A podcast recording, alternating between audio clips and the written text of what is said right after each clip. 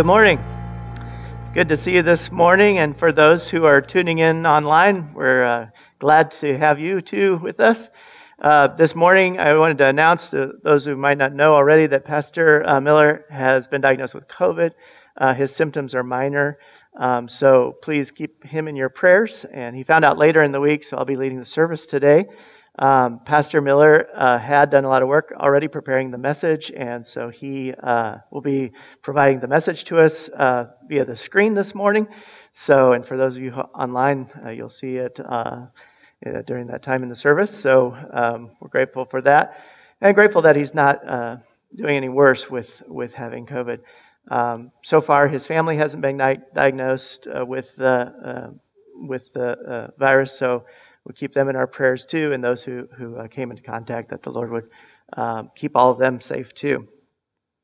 Uh, there are a few announcements uh, in the back of the bulletin. Um, the regular scheduled Bible studies uh, for today will be canceled until next week, and we'll resume uh, next Sunday. Is the plan currently?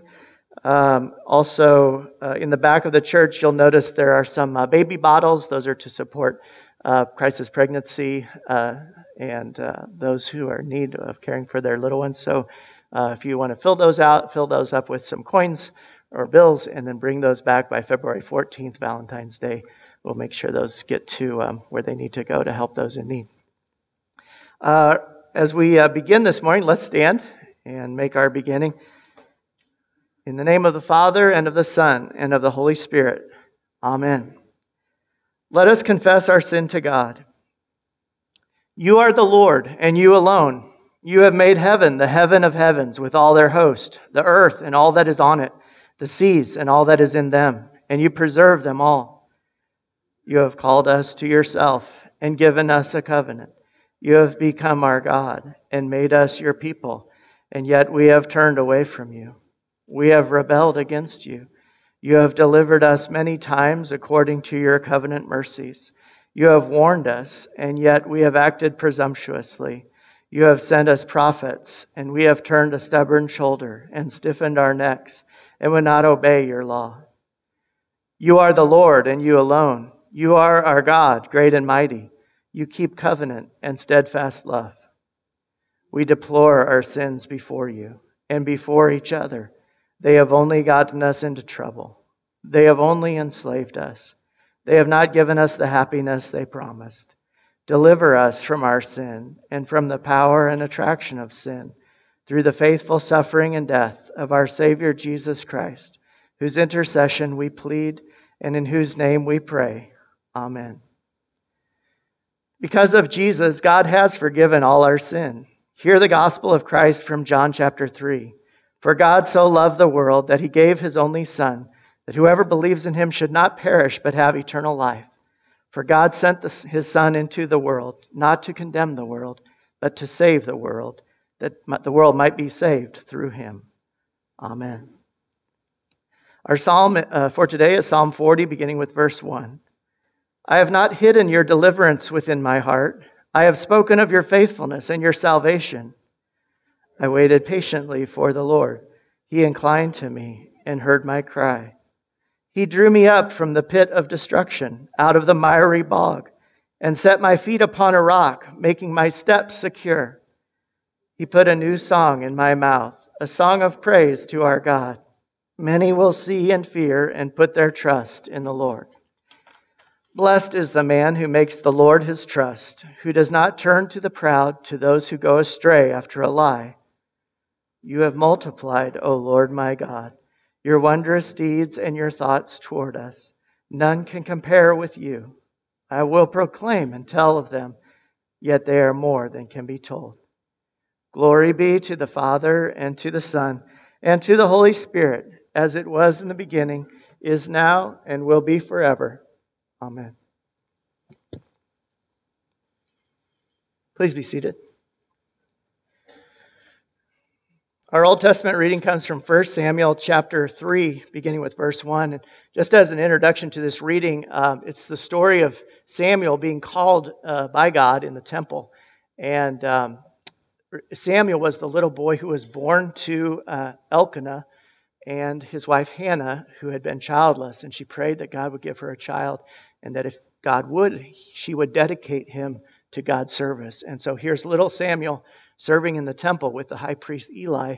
And the high priest uh, Eli had sinned against God by uh, not uh, reprimanding his sons when they had uh, profaned the name of God and disobeyed uh, the Lord's commands. And so we'll hear about that in this reading.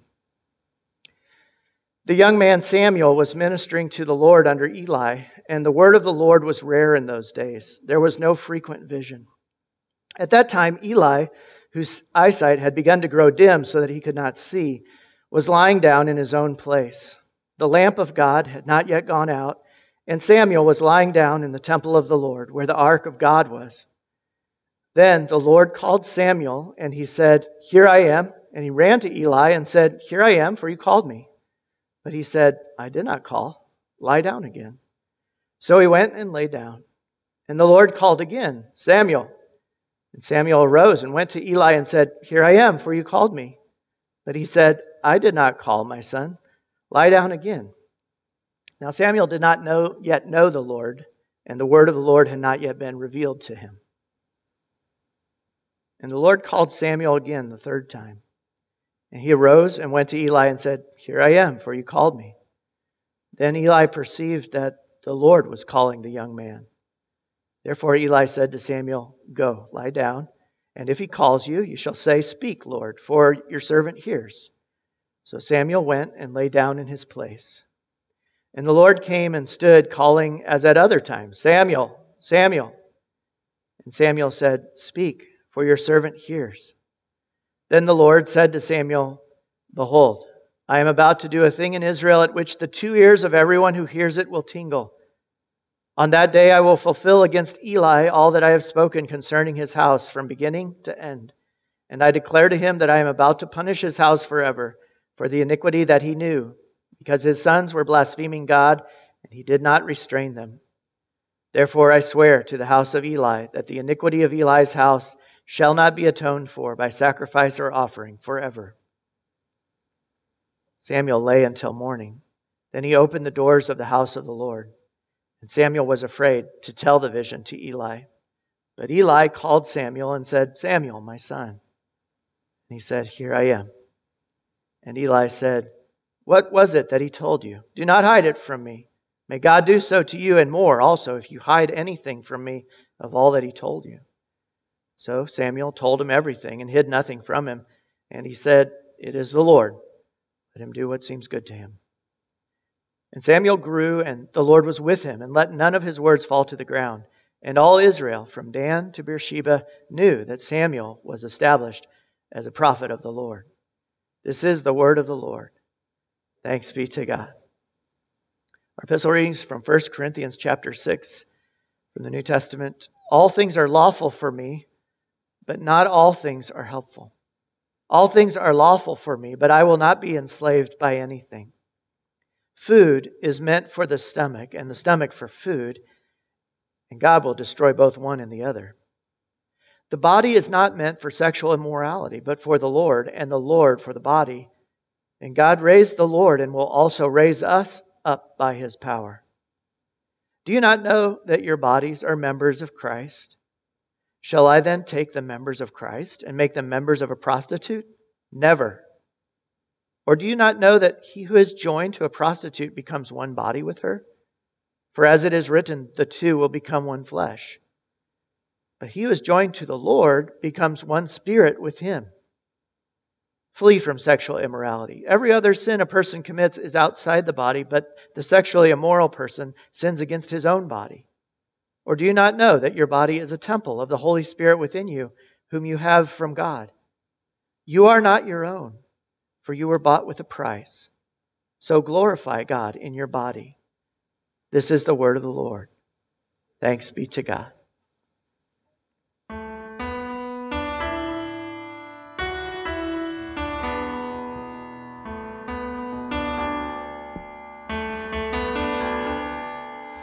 In Christ alone,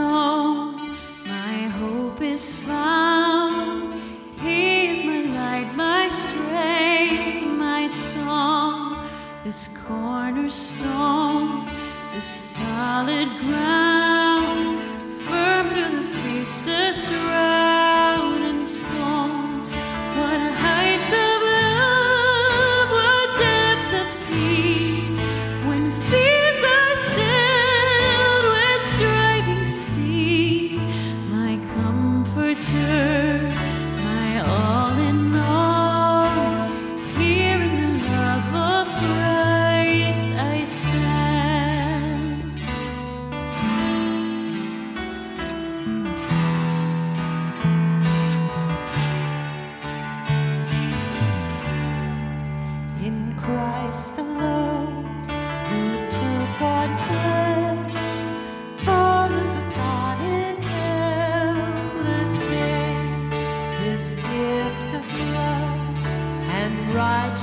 righteousness, scorned by the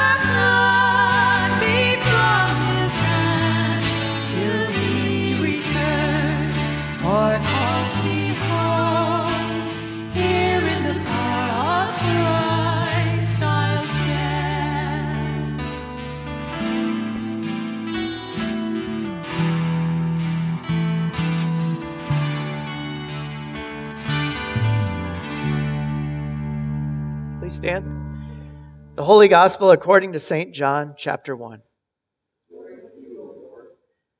The next day, Jesus decided to go to Galilee. He found Philip and said to him, Follow me. Now, Philip was from Bethsaida, the city of Andrew and Peter.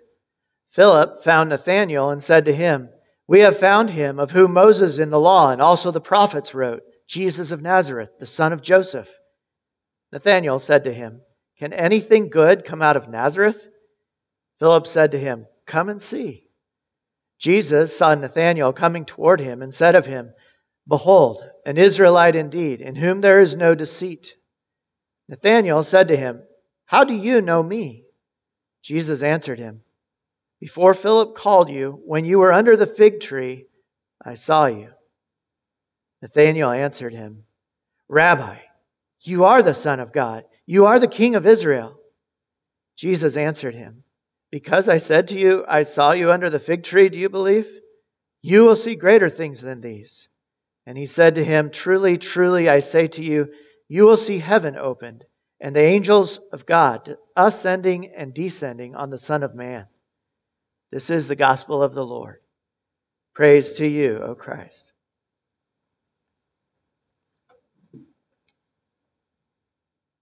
Good morning. Uh, we're obviously doing things a little bit differently this morning.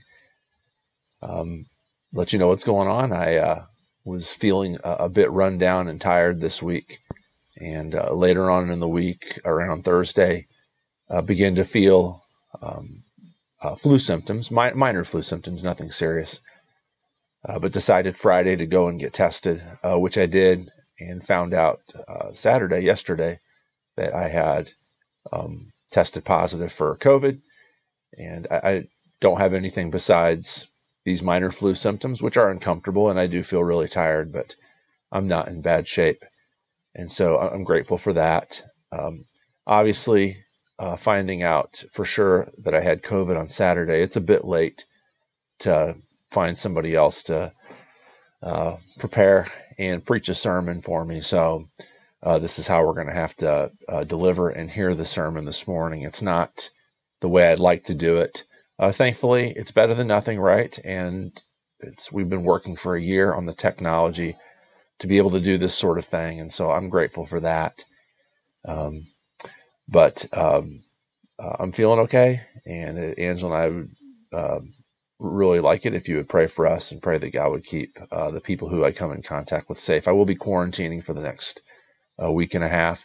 Uh, but like I said, I don't feel bad. So if you have anything that you need to get a hold of me about, uh, please don't uh, don't uh, be afraid to do so. It won't bug me at all. I look forward to hearing from you, especially since I'll be cooped up in my house for a while. And uh, oh, one, one more note: I'm wearing these uh, earbuds. I am not listening to cool jazz, or I'm not on the phone with somebody else using the microphone here to record this. So that's why I'm wearing these. Also, want to say thanks to Pastor Lang for uh, agreeing to come in and lead the service and service communion. Uh, it was, it's nice to have a, a, guy like Pastor Lang who can uh, jump in and serve, and um, you'll probably be hearing him preach next Sunday as well. All right, let's jump into the text. Uh, the gospel text that you just read from John chapter 1 is the story of the call of Nathanael, a story that uh, I think we, believe, we, we read almost every year and it's it's a good story, the story of Jesus calling his disciples. One of the questions that we might have when we read these stories of Jesus calling Nathanael or Peter or Andrew or James and John is what's their motivation? Why is it that they get up and leave everything and follow him? We're not really told specifically for most of these guys what they're thinking at the moment. Um, and we get a sort of a feel uh, through the rest of the gospel readings, what, what they have in mind is uh, revolution against Rome. At least some of them have uh, that goal in mind. But as far as specifically in the moment of their call, why? I'm, I'm, I'm always kind of intrigued by this. Matthew's another good example. Why would Matthew get up and leave a fairly secure, it looks like a fairly secure financial position, and follow this wandering construction worker? Uh, we don't know. But in this story, we get a little bit of a feel for why Nathanael made this decision. And it comes down to somebody knew him. All of us crave to be known by somebody, to be truly known and truly accepted. And Nathanael believes he's found that. Jesus first meets him. He sees Nathanael coming toward him, and he says of him, Behold, an Israelite indeed, in whom there is no deceit. Nathanael says to Jesus, How do you know me? And Jesus answered him, Before Philip called you, when you were under the fig tree, I saw you. I don't just know you, I know you supernaturally. Nathanael was attracted immediately to this one who knew him inside and out. Not, not just knew him in the sense of he'd seen him before or met him before, but by the way that Jesus had known him, supernaturally seeing him, when apparently he was by himself under the fig tree. Nathanael knew here is somebody who really knows me. Like I said, we all crave this. We want to know. We want to know. We, when we want to be known, and we want to be accepted. And the fear in the middle of our hearts is that these two things can't possibly go together. People who uh, like me, I, I, always believe people who like me are people who don't don't yet know me, and the more they get to know me, the more they see things that are unlikable. I think probably all of us have experienced this this fear that if people know what I really think, or if people know what I've done in my past, or if people know what I do when nobody's looking, uh, they would really, really not like me anymore.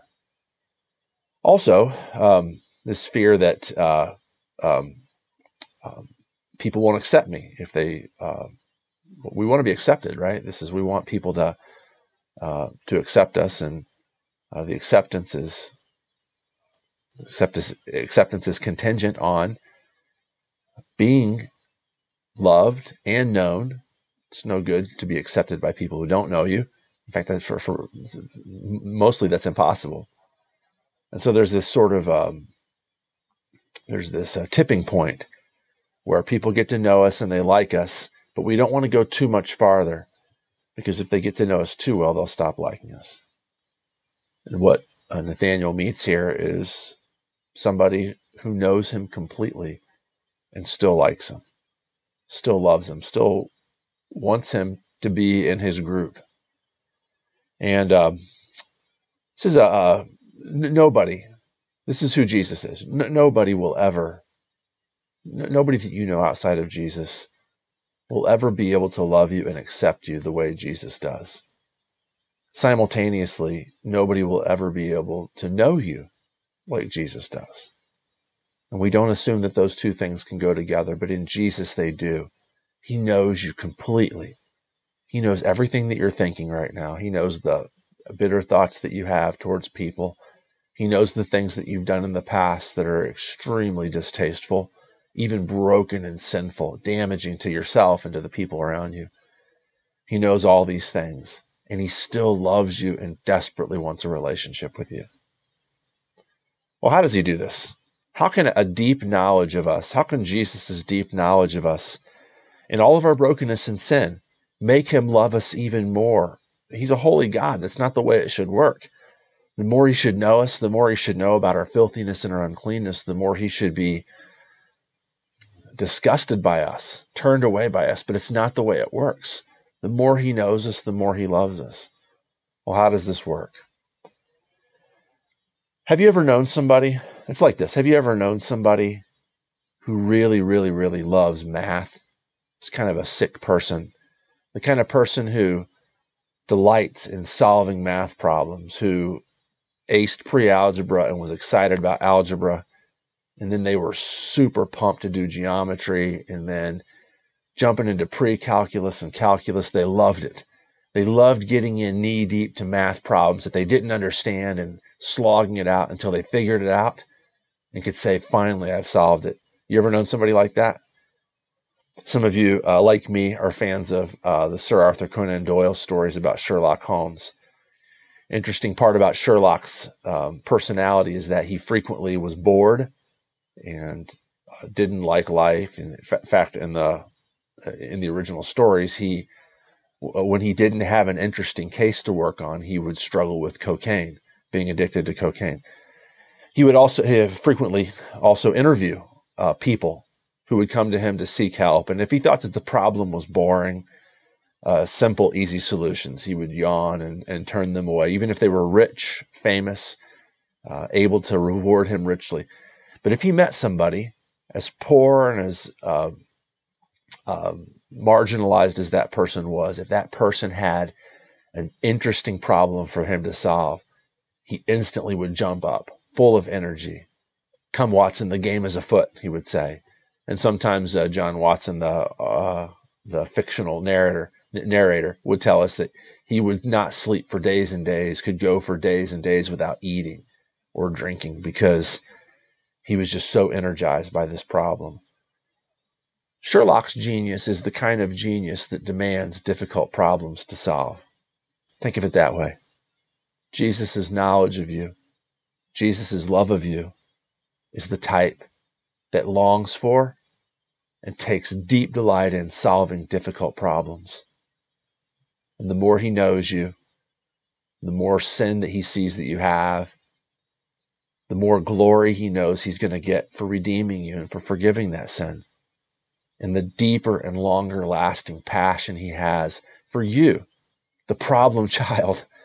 Those are the people that he loves, the people whose problems uh, give him an excellent showcase for his power and his might and his deep and undying affection for you. That's, that's who Jesus is. When Jesus sees you and knows your sin, he's not scared away by it. It's not going to sully him. His holiness, his righteousness, his love, and his power are too great. Instead, he takes delight in knowing you.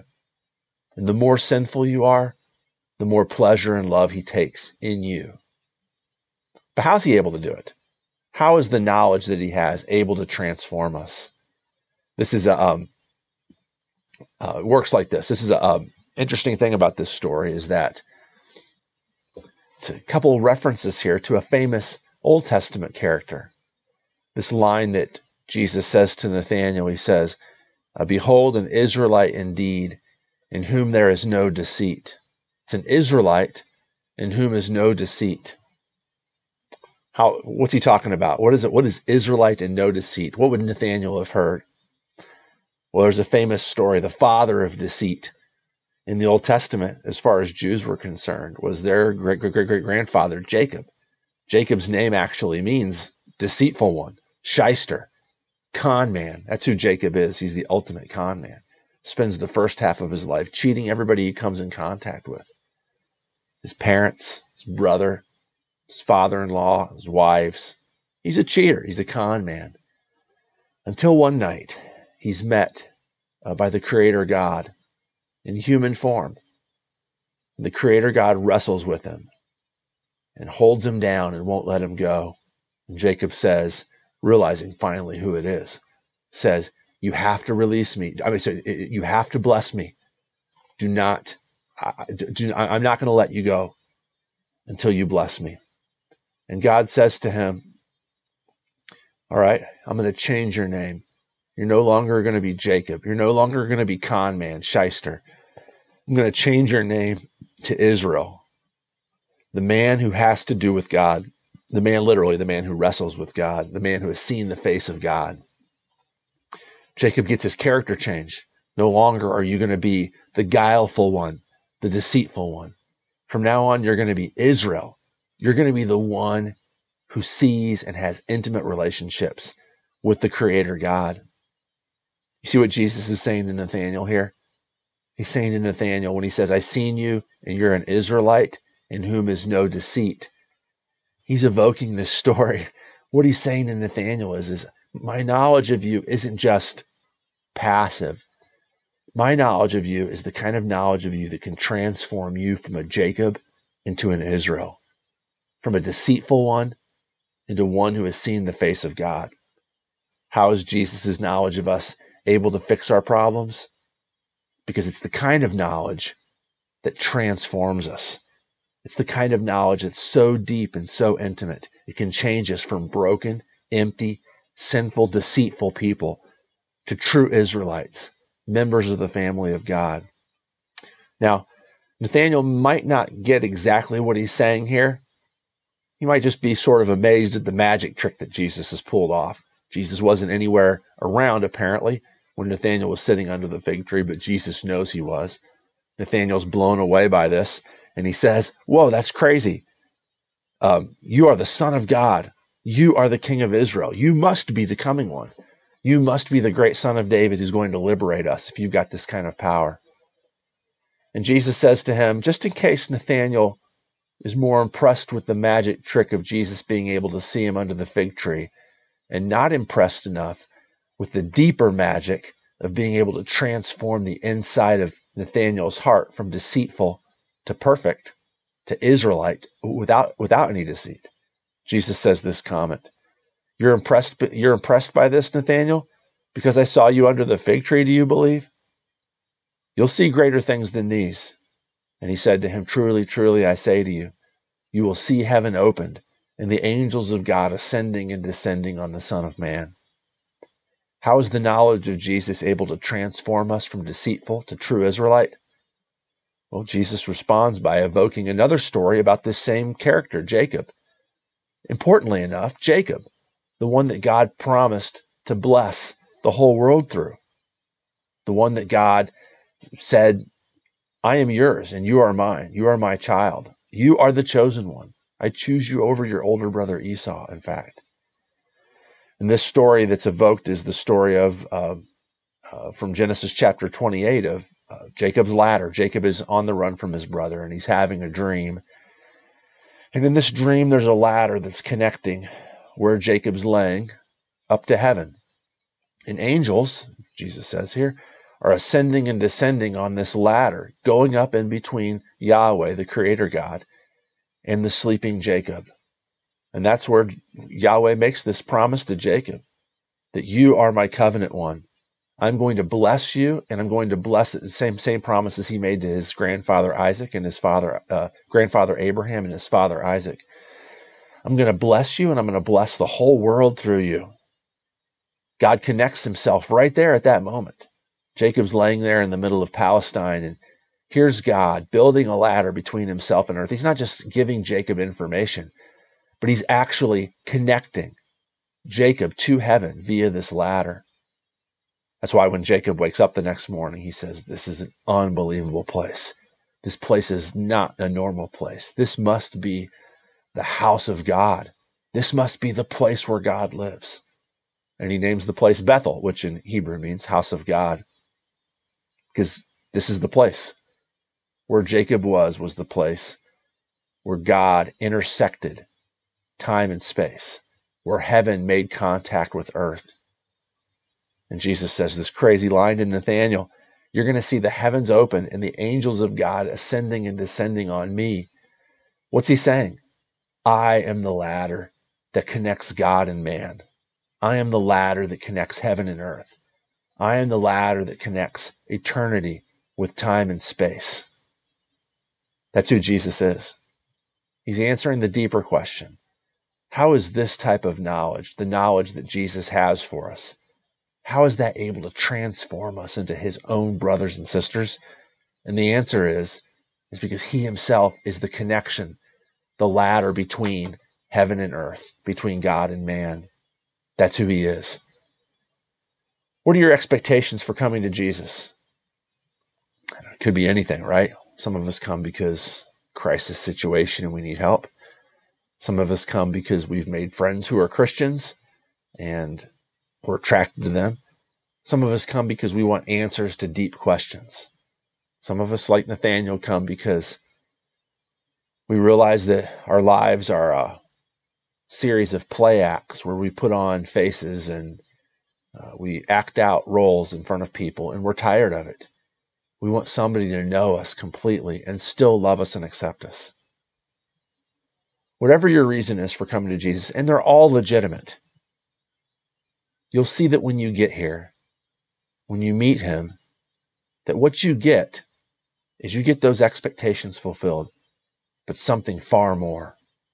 You get those expectations filled, but you also get the eternal God in flesh, Jesus Christ who loved himself, who loved you so much that he gave himself for you, who longs to know you deeply, who longs to be your God and Savior. And the more he knows you, the more he knows the deepest, darkest, dankest, most vile recesses of your mind and your heart, the more passionately committed he is to you, the more he loves you, the more he wants to know you more and more. Amen. In our prayers today, we remember Pastor Miller and all those who are in need of God's healing power. We also remember our, our nation as we're in the middle of a, uh, a, a change in our national leadership. Let us pray. Heavenly Father, we thank you that you chose Philip and Nathanael and the other apostles, and that you chose Abraham and Isaac and Jacob, even despite all their faults and their shortcomings. We thank you, you chose them not for who they were, but for who you are. For you are a God who wants to redeem mankind.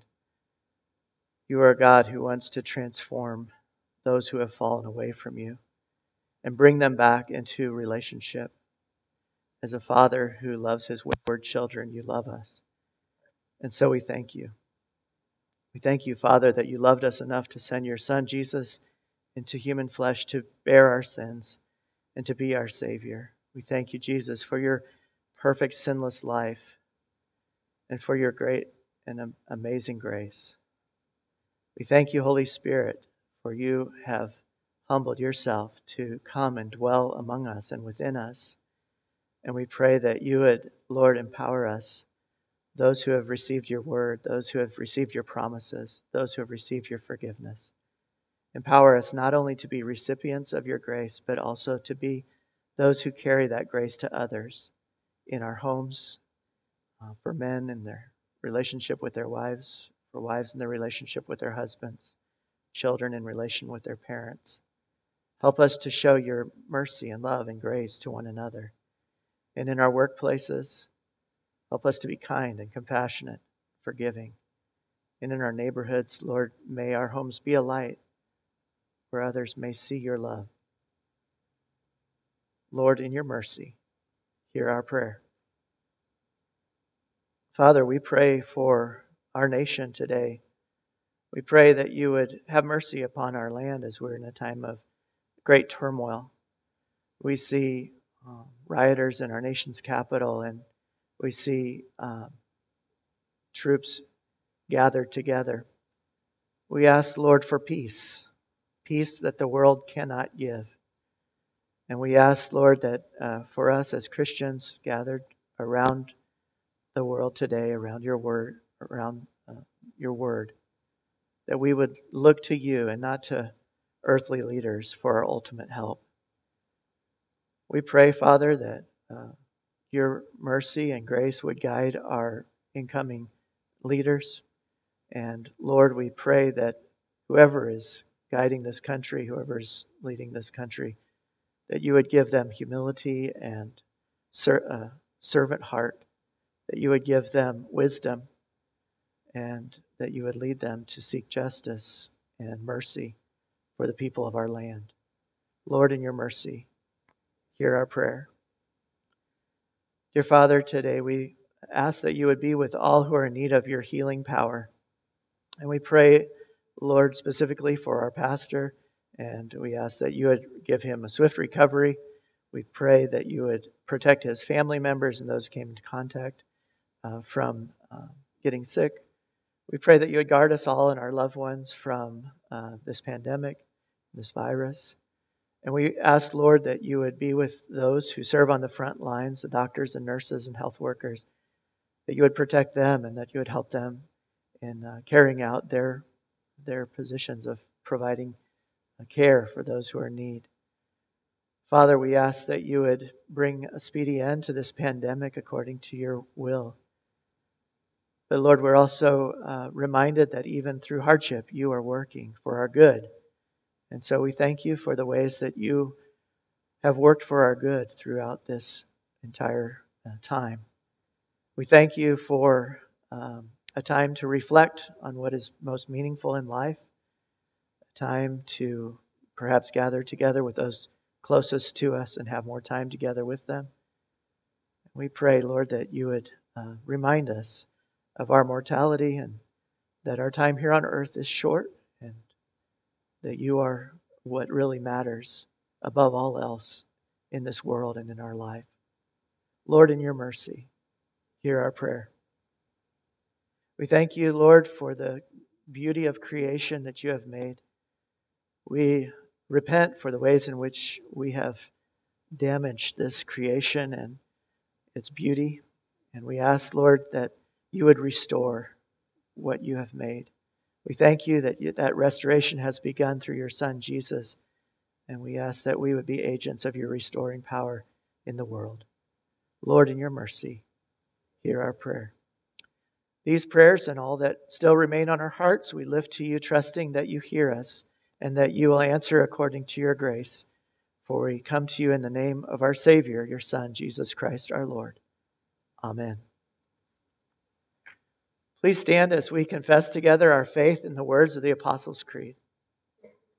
I believe in God, the Father Almighty, maker of heaven and earth, and in Jesus Christ, his only Son, our Lord, who was conceived by the Holy Spirit, born of the Virgin Mary, suffered under Pontius Pilate, was crucified, died, and was buried. He descended into hell. The third day he rose again from the dead. He ascended into heaven and sits at the right hand of God, the Father Almighty. From thence he will come to judge the living and the dead. I believe in the Holy Spirit, the holy Christian church, the communion of saints, the forgiveness of sins, the resurrection of the body, and the life everlasting. Amen. We pray in Jesus' name and as he has taught us. Our Father, who art in heaven, hallowed be thy name. Thy kingdom come. Thy will be done on earth as it is in heaven. Give us this day our daily bread, and forgive us our trespasses, as we forgive those who trespass against us. And lead us not into temptation, but deliver us from evil. For thine is the kingdom, and the power, and the glory, forever and ever. Amen.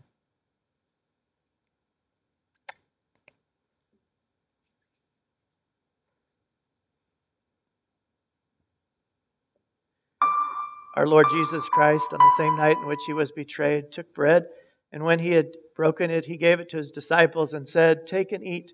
This is my body given for you. Do this in remembrance of me.